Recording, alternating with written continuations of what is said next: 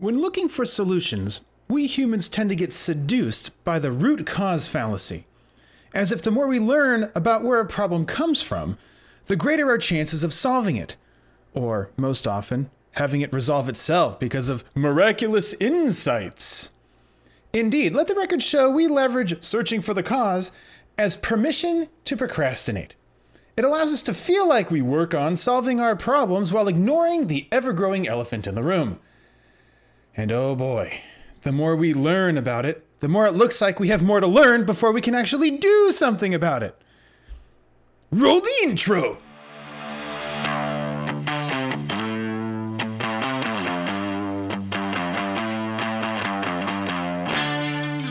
Hello! Hello, and welcome to ah, Coffee with Kashey. I'm your host, Dr. Trevor Kashey, on today's episode, it's an extra foamy, extra foamy one. On today's episode, we are taking a closer look. We're taking a closer look at a very interesting aspect of problem solving. Specifically, when you search for answers and it causes even more problems. God darn it. In this episode, you are learning what you will learn. like this one. How the search for answers causes more problems. How focusing on origin stories in the past distracts you from the problems that need solving in the present. And interrupting the perpetual motion, motion device the mochi device, yes. How interrupting the perpetual motion device fueling your cognitive grinder with self respect is the only way to have a systematic, rational, and constructive resolution to pretty much any problem. Okay? This is the conceptual framework of how you overcome adversity and come out stronger on the other side. Again, in a systematic, rational, and constructive way. That means it's repeatable. okay, so a little bit of background here. Does focusing all of your efforts on looking to the root of the problem uh, spontaneously generate a way to solve it? Common sense advice dictates a resounding yes. You have to find the root of the problem. We all hear this all the time, everywhere, from all sorts of people, and Dr. Kashey thinks it's high time to shred that up.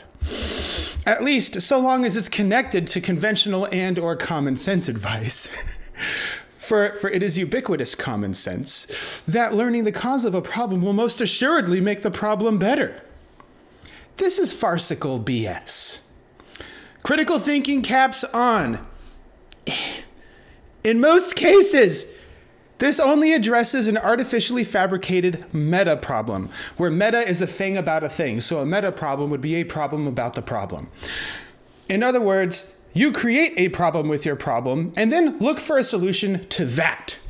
This means that you're letting the fundamental issue fester and get worse. Then, this prompts you to create more problems with your problem. If only modern science could harness the wasted energy of this perpetual motion device.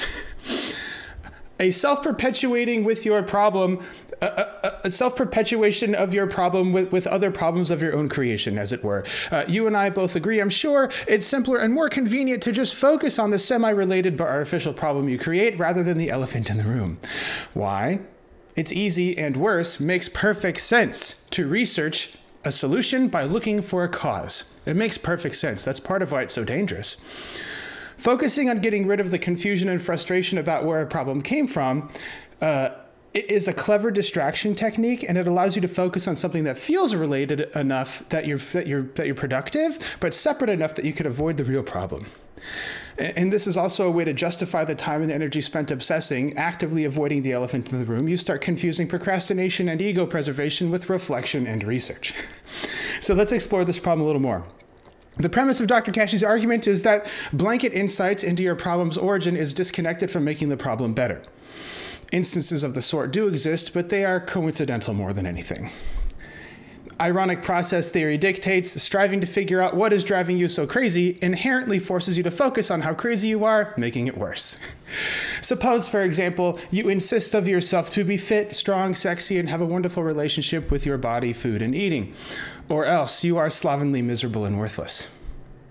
Then, suppose you're a bit out of shape in the gym feeling weak with no energy and slightly embarrassed if other people see it. Suppose you're a bit out of shape around the midsection. You avoid getting your picture taken, hide your body with fat clothes, use pillows to cover yourself on couches, or, or maybe tug at your rolls absent mindedly. Suppose your relationship with food and eating is a little off kilter.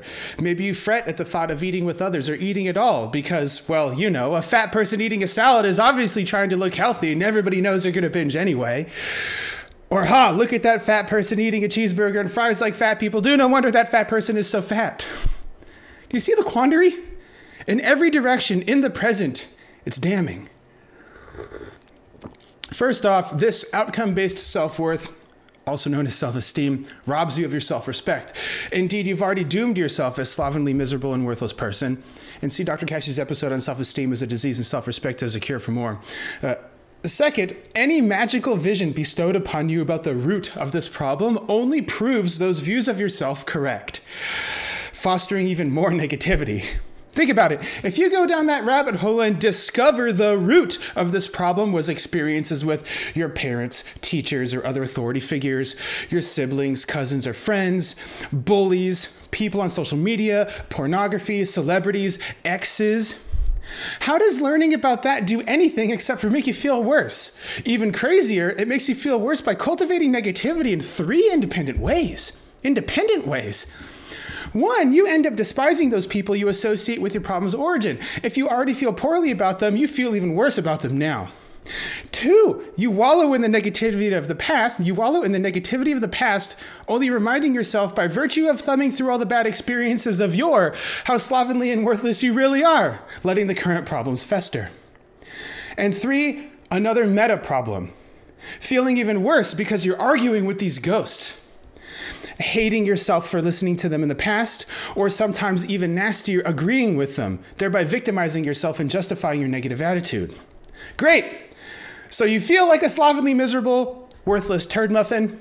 You go spelunking, and then you figure out, hey, I discovered I feel like a slovenly, miserable, worthless turd muffin. Congratulations! Has this insight into your problem's origin in the past defined a resolution to your quandary in the present? I think this type of insightfulness, even if it is correct, is still at face value totally useless.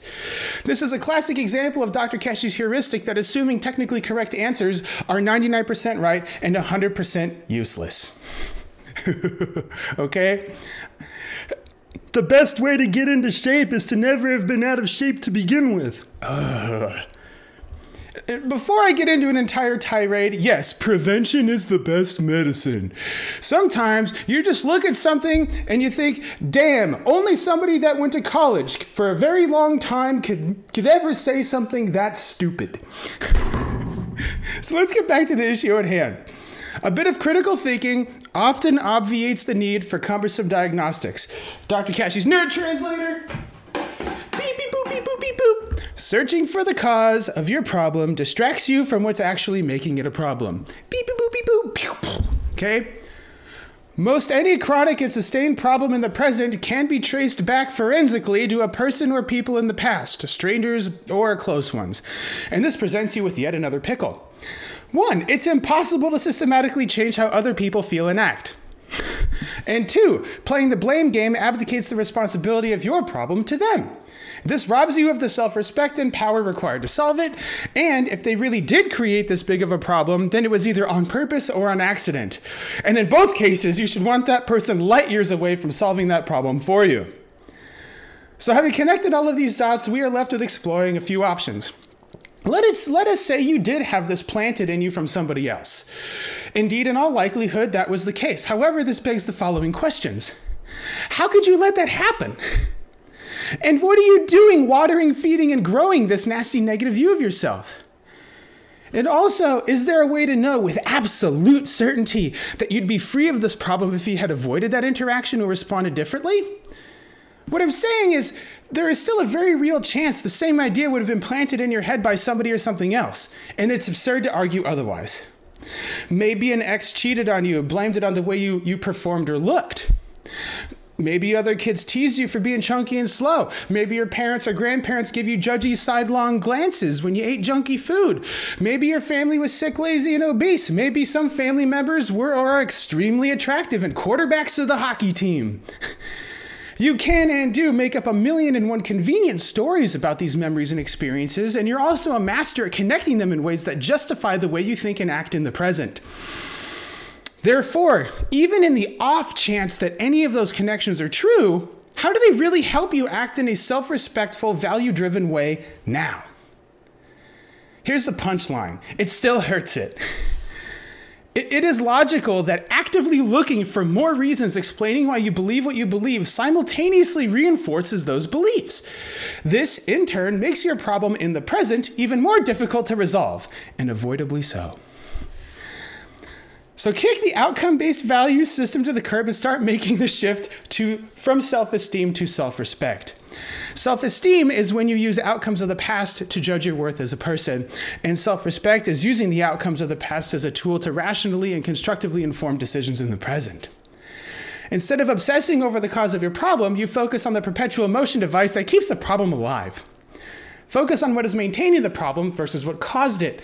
Sure, sometimes the causative factors and maintenance factors are the same, although often this is false in the case that they are one and the same, then focusing on what's perpetuating the problem will lead you to the same conclusion anyway. Ultimately, you and I seek resolution together. This means that you must address the problem as it's currently affecting you in the present. Indeed, once the problem is resolved, even if its origins remain a mystery, your obsessive need with finding the cause will, if on cue, magically dissipate. We see it at TCAN every single day with our clients, and they will attest to this. They attest to it. Interrupt the perpetual motion device. Use self respect to free yourself from the root cause equals the answer cognitive grinder. Okay? So let's let's wrap this up here. We're getting kind of crazy. So in this episode, you have learned how the search for answers causes more problems. Focusing on origin stories in the past distracts you from your problems that need solving in the present. And that you need to interrupt the perpetual motion device fueling that cognitive grinder in a systematic, rational, and constructive way using self respect. This is how you overcome adversity and come out stronger on the other side. So if you're interested in learning how to become a rational and constructive leader, then tell Dr. Kashey by sending him a message and leaving him a comment because he answers all of them. Want to continue having coffee with Dr. Kashey? Head over to iTunes to subscribe, rate, and leave a review. It is very much appreciated. Thank you, and see you next week. Dr. Kashey is out.